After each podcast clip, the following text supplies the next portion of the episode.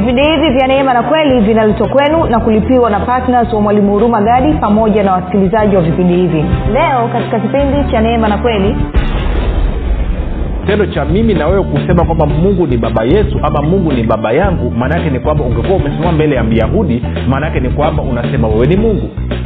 Sasa sisi tumeingiaje? Kumbuka mwana wa Mungu alipozaliwa katika mwili, alipokuja akaingia katika historia ya wanadamu kwa kuzaliwa na Mariamu, ndio wakati ambapo alichukua mwili, alivaa mwili, alichukua mwili. Tuko sawa sawa? Maana yake ni kwamba alichukua asili ya ubinadamu, na kwa maana hiyo kwa kitendo hicho akasababisha binadamu wote sasa na sisi kuunganishwa na Mungu.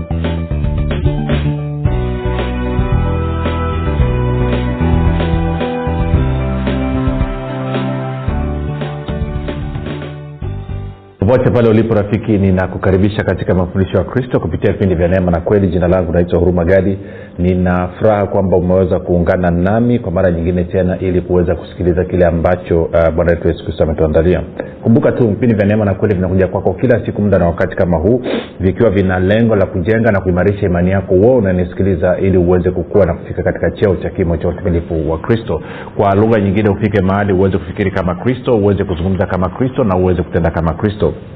Kufikiri kwako rafiki kuna mchango moja kwa moja katika kuamini kwako. Ukifikiri vibaya utaamini vibaya, ukifikiri vizuri utaamini vizuri. Hivyo basi fanya maamuzi ya kufikiri vizuri, na kufikiri vizuri ni kufikiri kama Kristo, na ili uweze kufikiri kama Kristo huna budi kuwa mwanafunzi wa Kristo, na mwanafunzi wa Kristo anasikiliza na kufuatilia mafundisho ya Kristo kupitia vipindi vya Neema na Kweli. Leo tunaanza somo jipya katika sehemu ya kwanza. Of course litakuwa lina sehemu kadhaa, lakini wiki hii ni sehemu ya kwanza. Somo linaitwa Mamlaka ya Mkristo. Mamlaka ya Mkristo. Wewe rafiki unanisikiliza, unayo mamlaka ambayo ni kubwa kuliko ambavyo unafikiri, na sababu kwamba hauitumii mamlaka hiyo ulionayo ndio maana unapitia baadhi ya changamoto ambazo unapitia. Lazima ungelitambua mamlaka ulionayo, basi ungeweza kudhibiti mazingira yako na kuishi katika uwanda ambao Mungu alikusudia.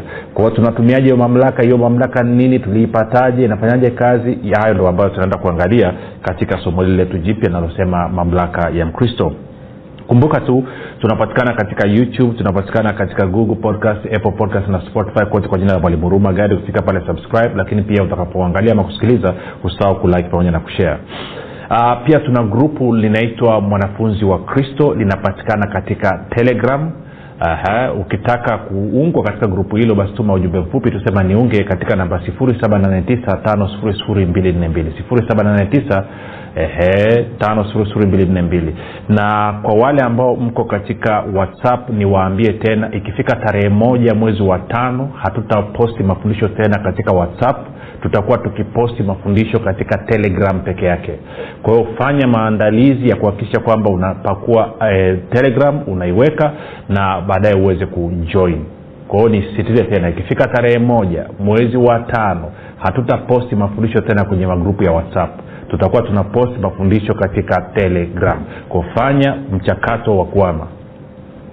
Baada ya kusema hayo basi nikupongeze wewe ambao umekuwa ukisikiliza na kwa mashirika naweza kusikiliza. Asante pia kwa wewe ambao umekuwa kufanya maombi kwa ajili ya wasikilizaji wa vipindi vya Neema na Kweli na kwa ajili ya kuungana pamoja na timu yangu, na wewe ambao umekuwa mwaminifu ukichangia gharama za kupeleka injili kila mwezi kupitia vipindi vya Neema na Kweli. Na wewe unanisikiliza kwa mara ya kwanza, karibu sana.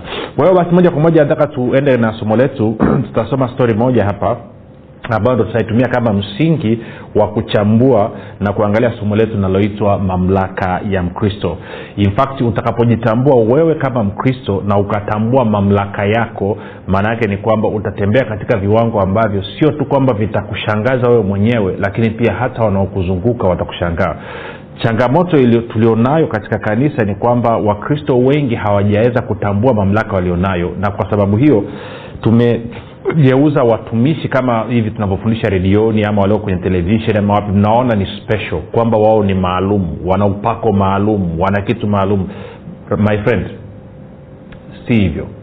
Na leo nitakuonyesha ama katika somo hili nitakuonyesha, utajitambua, utajua mamlaka ulionayo, utajua namna ya kuitumia, na utaanza kuleta mabadiliko, sio mabadiliko tu katika maisha yako, lakini pia kwa mabadiliko katika wanaokuzunguka. changamoto nyingi ambazo kwa sababu nimekuwa nikikutana na Wakristo wanalalamika kwamba tumezunguka kwenye makanisa sana sijapata ufumbuzi. Sababu kwamba labda haujapata ufumbuzi ni kwa sababu haujajitambua kuwa wewe ni nani. Na ndio maana umekuwa ukihangaika kutoka kanisa moja kwenda kanisa jingine, na kwamba haujataka kukaa chini na kujifunza na kuweza kupata maarifa ya kwamba wewe kama Mkristo nafasi yako ikoje, sio tu mbele za Mungu lakini katika maisha yako hapa duniani. Na ndio maana basi tunaleta vipindi vya neema na kweli, mafundisho ya Kristo kupitia vipindi vya neema na kweli kila siku, ili kumfundisha yeyote ambaye yuko tayari kusikiliza, yeyote ambaye yuko tayari anataka kujifunza na kujua. Tunaleta mafundisho kila siku, na tunaleta kila siku kukusogezea ili wewe uweze kuishi yale maisha ambayo Mungu alikusudia. Kwa hiyo moja kwa moja tuende kwenye Mathayo 16, tutasoma mstari wa 13 hadi wa 19. Mathayo 16 mstari wa 13 hadi wa 19. Neno linasema hivi: Basi Yesu akaenda pande za Kaisaria Filipi, akawauliza wanafunzi wake akasema, watu hunena mwana wa Adam kuwa ni nani? Wakasema, wengine hunena huyu Yohana Mbatizaji, wengine Elia, wengine Yeremia au mmoja wapo wa manabii. Akawaambia, nanyi mwaninena mimi kuwa ni nani? Simoni Petro akajibu akasema, wewe ndiwe Kristo mwana wa Mungu aliye hai. Yesu akajibu akamwambia, heri wewe Simoni Bariona, kwa kuwa mwili na damu havikukufunulia hili, bali Baba yangu aliye mbinguni, nami nakuambia wewe ndiwe Petro, na juu ya mwamba huu nitalijenga kanisa langu, wala milango ya kuzimu haitalishinda.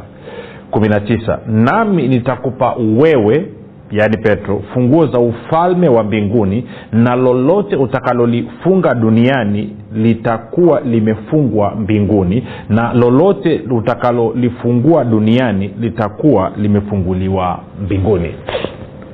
Kwa hiyo tunapozungumzia mamlaka ya Mkristo tutajikita zaidi katika mstari wa 19 ambapo anazungumzia kwamba nimekupa funguo za ufalme wa mbinguni. Funguo za ufalme wa mbinguni kwa lugha nyingine kwa kusema kwamba ni mamlaka. Nimekupa mamlaka ya ufalme wa Mungu, ama mamlaka ya ufalme wa mbinguni, kwamba lolote utakalolifunga litakuwa limefungwa, na lolote utakalolifungulia hapa duniani litakuwa limefunguliwa. Kwa hiyo tutajikita sana katika huu mstari hapa. Sasa kuna mambo kadhaa ambayo yamezungumzwa katika mstari huu. Sasa angalia kitu kimoja, kwamba ufunuo wa Petro kwamba Yesu wa Nazareti ndiye Kristo mwana wa Mungu ndio imesababisha yeye kupewa mamlaka, ya nini? Ya ufalme wa Mungu ama ufalme wa mbinguni. Na kwa maana hiyo amewekwa katika nafasi ya kuruhusu vitu vitokee na vitu visitokee hapa duniani. Tunakwenda sawa sawa rafiki. Ni baada ya Petro kupata ufunuo kuhusu Yesu wa Nazareti. Kwa hiyo sasa nataka tena tuangalie mambo machache maana tunaweka katika utangulizi. Na of course ukiangalia ile mstari wa 18 anasema, anamwambia Petro, nami nakuambia wewe ndiwe Petro, na juu ya mwamba huu nitalijenga kanisa langu, wala milango ya kuzimu haitalishinda. Kwa hiyo vitu kadhaa kwanza tuvizungumze hapa. Kuna swala la kanisa. Tuko sawa sawa. Na Bwana Yesu anasema kwamba yeye ndiye mjenzi wa kanisa. Na kanisa ambalo yeye analijenga, milango ya kuzimu haiwezi kulishinda. Yeye ndio mjenzi wa kanisa, na kanisa hilo ambalo yeye analijenga, milango ya kuzimu haiwezi kulishinda. Na wakati mwingine tukiangalia katika hali yetu ya kanisa, saa nyingine inaonekana kana kwamba milango ya kuzimu ndio inashinda badala ya kanisa kushinda. Kuna Wakristo ambao wamekaa katika manyanyaso na mateso na masengenyo makubwa ya Ibilisi na washirika wake, na hawajui wafanye nini. Na kwa maana ukitathmini katika maisha yao utaona kwamba milango ya kuzimu ndio inayoshinda. Sasa kama ndio hivyo, kuna maswali tunataka tujiulize hapa, kwamba kanisa ni nini, ama swali sahihi ilitakiwa liwe hivi: kanisa ni nani? Swali sahihi ilitakiwa liwe kanisa ni nani? Maana yake tukisema kanisa ni nini, labda ndio mwanzo wa mkanganyiko unapoingia. Kwa hiyo kumbuka, kanisa sio kitu, kanisa ni mtu. Nitarudia tena. Kanisa sio kitu, kanisa ni mtu. Kwa hiyo nataka tuone na mambo machache hapa tuyachambue ambayo ni muhimu tukishayaelewa sasa kuja kuielewa mamlaka tulionayo na namna ya kutumia mamlaka ama kutumia hizo funguo za ufalme wa mbinguni itakuwa ni nyepesi. Kumbuka Petro amepewa funguo za ufalme wa mbinguni baada ya kupata ufunuo kwamba Yesu wa Nazareti ndiye Kristo mwana wa Mungu. Kwa haya ni mambo ambayo tunataka tuyaangalie, mambo ambayo tunataka tuyajue. Sasa twende taratibu. Na vitu vingi vya kuzungumza hapa na Bwana Yesu atusaidie tutaweza kwenda vizuri. Okay, kitu cha kwanza anasema Yesu akaenda pale za Kaisaria Filipi akawauliza wanafunzi akasema watu hunena mwana wa Adam kuwa ni nani? Sasa zingatia neno mwana limeandikwa kwa herufi kubwa, yani imeanza na herufi kubwa M, capital M, mwana. Kwa hiyo ina maana Yesu Kristo anajiita kuwa yeye ni mwana wa Adam. Tunaposema mwana wa Adam kwa lugha ya Kiebrania maana yake ni bin Adam, ambapo ndo tunapata neno letu la Kiswahili linalosema binadamu. Kwa hiyo Yesu anatuambia nini? Anatuambia kwamba yeye ni mwana wa Adam.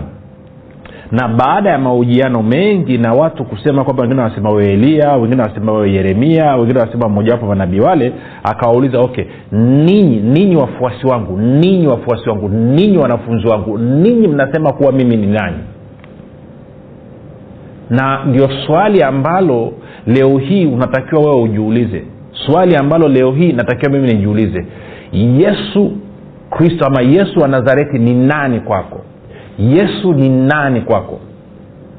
Mpaka umeweza kujibu hilo swali kwa ufasaha kwamba Yesu ni nani kwako. Sijauliza Yesu ni nani kwa ulimwengu. No, Yesu ni nani kwako? Yesu ni nani kwangu mimi? Mpaka mimi na wewe tumeweza kujibu hilo swali kifasaha, hatutakaa tuweze kufaidi matunda na kile ambacho Mungu amekitekeleza kupitia Yesu. Hatutakaa tuweze kutambua haki zetu tulizozipata kwa sababu ya Yesu Kristo na urithi tulioupata kwa sababu ya Yesu Kristo. Hatutakaa tuweze kuufaidi na kuufurahia pasipo kuweza kujibu swali Yesu ni nani kwangu. Sasa wengine kwenu Yesu ni kiongozi wa dini ya Wakristo. Si. Wengine kwenu Yesu ni kwamba amekuja kuondoa dhambi ili twende mbinguni. Si. Na kadhalika na kadhalika na kadhalika. Wengine kwamba Yesu ni bima ya moto, kwamba amekuja ili tusiende jehanamu. Kwa hiyo nikimpata Yesu siendi jehanamu. Lakini Yesu ni nani kwako katika maisha yako ya kila siku?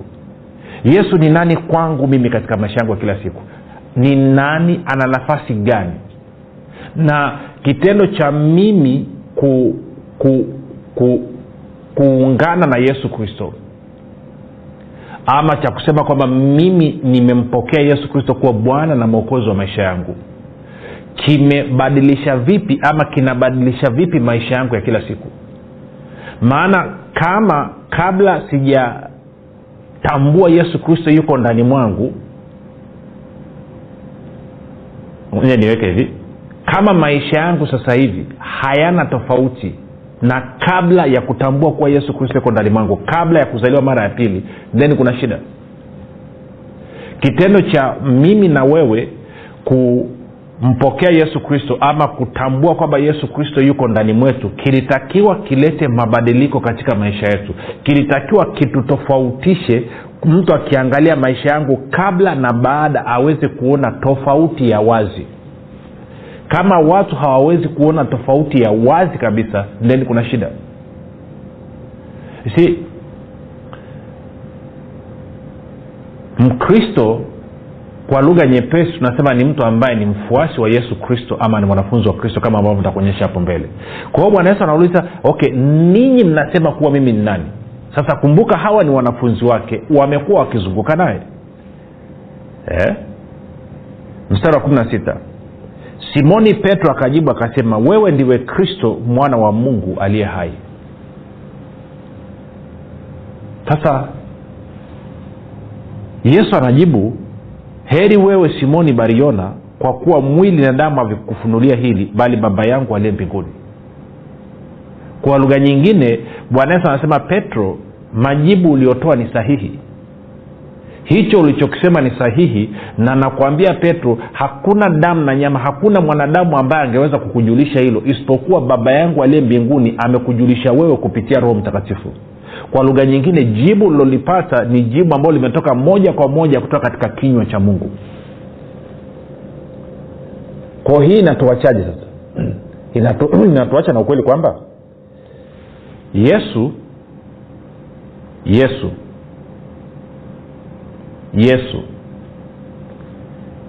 ni mwana wa Adam, lakini pia ni mwana wa Mungu. Yesu ni mwana wa Adam, lakini pia ni mwana wa Mungu. Sasa kuna vitu saa nyingine nizungumzie binafsi, ninapofundisha watu kama namna hii ninapata changamoto namna ya kuviwakilisha kwa watu, kwa sababu fahamu zetu kuhusiana na uhusiano wetu na Mungu saa nyingine uko chini sana, na hata wataalamu wetu waliosoma theolojia wamekuwa hawafanyi kazi nzuri ya kuelezea, kwa sababu ninavyosema Yesu ni mwana wa Mungu maana yake nini,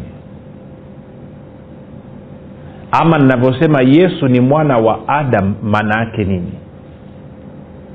Tunachokizungumza ni kitu hichi rafiki, na nitajaribu kueleza kwa lugha nyepesi ili tuweze kuelewana. Yesu ni mwanadamu kwa 100%, na wakati huo huo ni Mungu kwa 100%. Sasa kuna mikanganyiko mingi ilipita kwenye kanisa. Kwa wale ambao wamekuwa ni wasomaji wa historia ya kanisa, ndio maana mwaka wa 325 Emperor Constantine kanisa lilikusanyika, ama wazee wa kanisa walikusanyika ili kurekebisha na kuweka mambo kwa usahihi, maana yalikuwa yamepita mafundisho ambayo yalikuwa yanasema, kuna kambi kadhaa. Kambi ya kwanza ilikuwa inasema kwamba Yesu ama Kristo hakuwahi kuja katika mwili, hakuwahi kuwa kwenye mwili. Hilo lilikuwa ni tatizo. Lakini pia wengine wakasema unajua Kristo alikuwa ni Mungu ambaye anatumia tu mwili wa mwanadamu, kwa hiyo hajawahi kuwa mwanadamu. Nalo hilo pia ni tatizo. Na kwa maana hiyo baraza likakaa.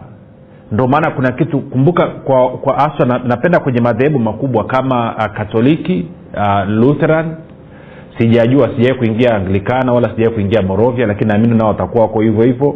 Kwa ndio maana kuna kitu kinaitwa imani ya mitume, na baadaye kuna kitu kingine kinaitwa imani ya Nikea. Imani ya Nikea ilikuwa ni kurekebisha hayo matatizo na sintofahamu ambayo ilikuwa imeingia kuhusu kwenye Mungu Baba. Ilikuwa haina shida sana kuhusu Yesu Kristo, ama kuhusu Yesu na kuhusu Roho Mtakatifu, kwamba kuna wengine walikuwa wanasema Yesu sio Mungu kama nilivyoeleza hapo. Kwa hiyo ndio maana kwenye imani ya Nikea inaweka wazi kabisa, na labda somo litakalokuja nitajaribu kutafuta hiyo, niangalie kama kuna imani ya Nikea mali kwa Kiswahili, alafu tuisome uweze kuelewa. Lakini pointi ni hii kwamba Yesu ni mwana wa Adam, yani ni binadamu kwa 100%, na wakati huo huo ni Mungu kwa 100%. Kwa hiyo kwa lugha nyingine ni kuna asili mbili ndani ya mtu mmoja. Tunaenda sawa sawa, kwamba huwezi kutenganisha. Kwa hiyo ni asili mbili, two natures in one person. Kwa hilo usilisahau. Hiyo ndio tofauti ya Ukristo na imani nyingine. Tunayemwabudu sisi, tunayempokea sisi kama kiongozi wetu, sio tu kwamba ni mwanadamu, lakini pia ni Mungu. Na kuna mabishano makali sana hasa kutoka kwenye imani nyingine kwamba Yesu hakuwahi kuwa Mungu, Yesu sio Mungu, ni binadamu wa kawaida.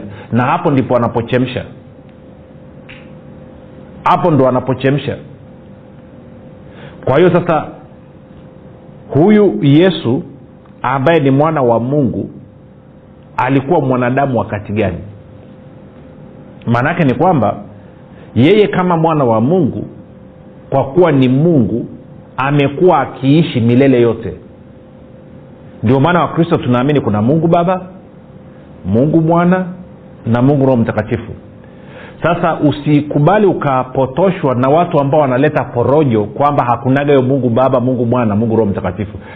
Hivyo vikundi vipo na havijaanza leo wala havitaka vifikie mwisho leo. Lakini soma Biblia yako kwa uangalifu, utaona kila mara ilielezwa Baba, Mwana, Roho Mtakatifu.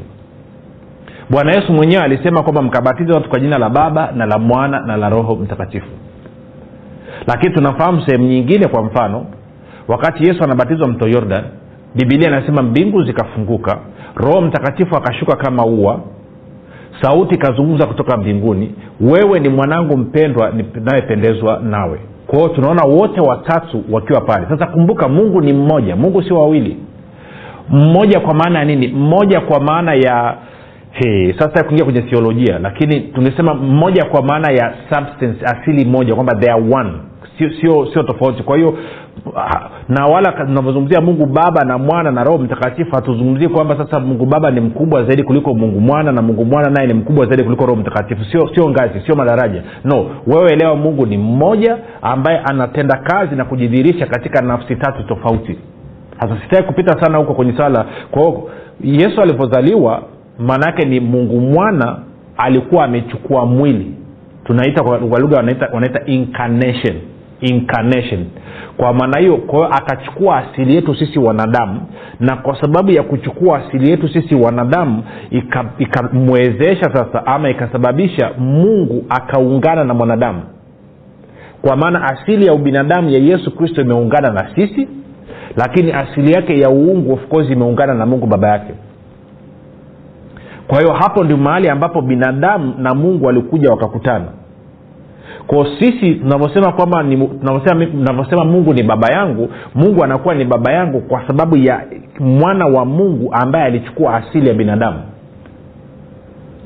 Kwa hilo nataka ulielewe. Ndio maana Bwana Yesu anamwambia Petro, damu na nyama havikufunulia hili, bali Baba yangu aliye mbinguni. Yes. Kwa hiyo nataka uelewe tangu mwanzo kwamba Yesu ambaye ni binadamu pia ni Mungu. Kwa lugha nyingine mwana wa Mungu. Maana yake unaposema mwana wa Mungu, maana yake ni kwamba unamaanisha ni Mungu. Okay. Wengine labda waelewe hilo. Tusome mistari michache tutakuwa tumefikia mwisho. Sio mbana, je, imekuwa ngumu mwanzo, lakini tutaelewana tu. Twende kwenye Yohana. Kwa mfano Yohana 5, alafu nitasoma kama mstari wa 17 kwa ajili ya kuokoa muda mpaka 18 pale. Asema akawajibu, Baba yangu anatenda kazi hata sasa, nami ninatenda kazi. 18. Basi kwa sababu hiyo Wayahudi walizidi kutaka kumuua, kwa kuwa hakuivunja sabato tu, bali pamoja na hayo alimuita Mungu baba yake, akijifanya sawa na Mungu. Kwa kitendo cha wewe kusema kwamba Yesu ni mwana wa Mungu, maana yake ni kwamba unasema yeye ni Mungu. Tunakwenda sawa. Na kwa maana hiyo kitendo cha mimi na wewe kusema kwamba Mungu ni baba yetu ama Mungu ni baba yangu, maana yake ni kwamba ungekuwa umesimama mbele ya Myahudi, maana yake ni kwamba unasema wewe ni Mungu. Sasa sisi tumeingiaje? Kumbuka mwana wa Mungu alipozaliwa katika mwili, alipokuja akaingia katika historia ya wanadamu kwa kuzaliwa na Mariamu, ndio wakati ambapo alichukua mwili, alivaa mwili, alichukua mwili. Tuko sawa. Maana ni kwamba alichukua asili ya ubinadamu, na kwa maana hiyo kwa kitendo hicho akasababisha binadamu wote sasa na sisi kuunganishwa na Mungu. Sasa najua ni theolojia ngumu sana, deep, na sitaki kwenda sana huko, lakini nataka uelewe tu hilo. Na kwa sababu hiyo ndio maana mimi na wewe leo hii tunaweza tukamwita Mungu Baba.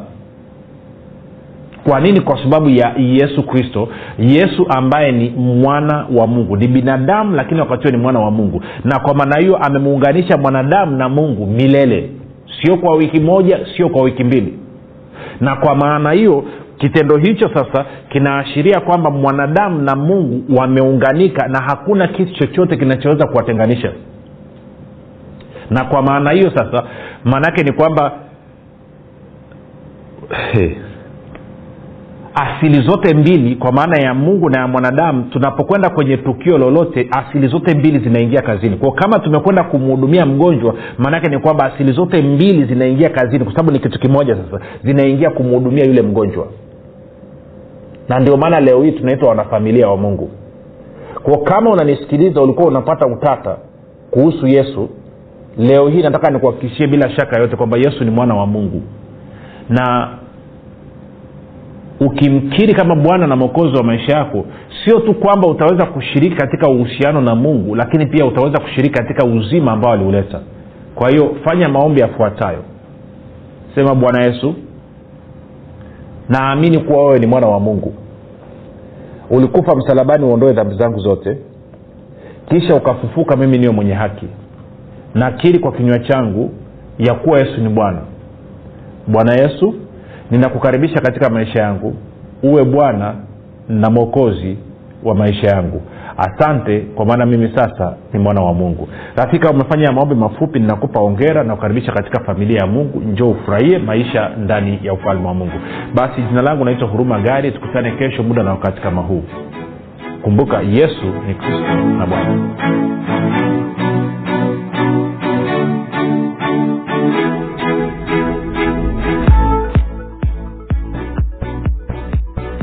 Mwanafunzi wa Kristo, je, unafahamu kuwa ushuhuda wako ni sehemu muhimu sana ya kuhubiri injili ya Kristo? Na je, unajua kwamba ushuhuda wako unamletea Mungu utukufu na pia ushuhuda wako unatumika kuwajenga wengine? Tujulishe kwa kujirekodi kupitia WhatsApp au kutuandikia ujumbe mfupi wa kile ambacho Mungu amekufanyia kupitia vipindi hivi vya Neema na Kweli. Tutajie jina lako la kwanza tu, mahali ulipo na kile ambacho Bwana Yesu amekutendea. Kisha tuma kwa namba 0789500242 au 0673500242. Nitarudia: 0789500242 au 0673500242.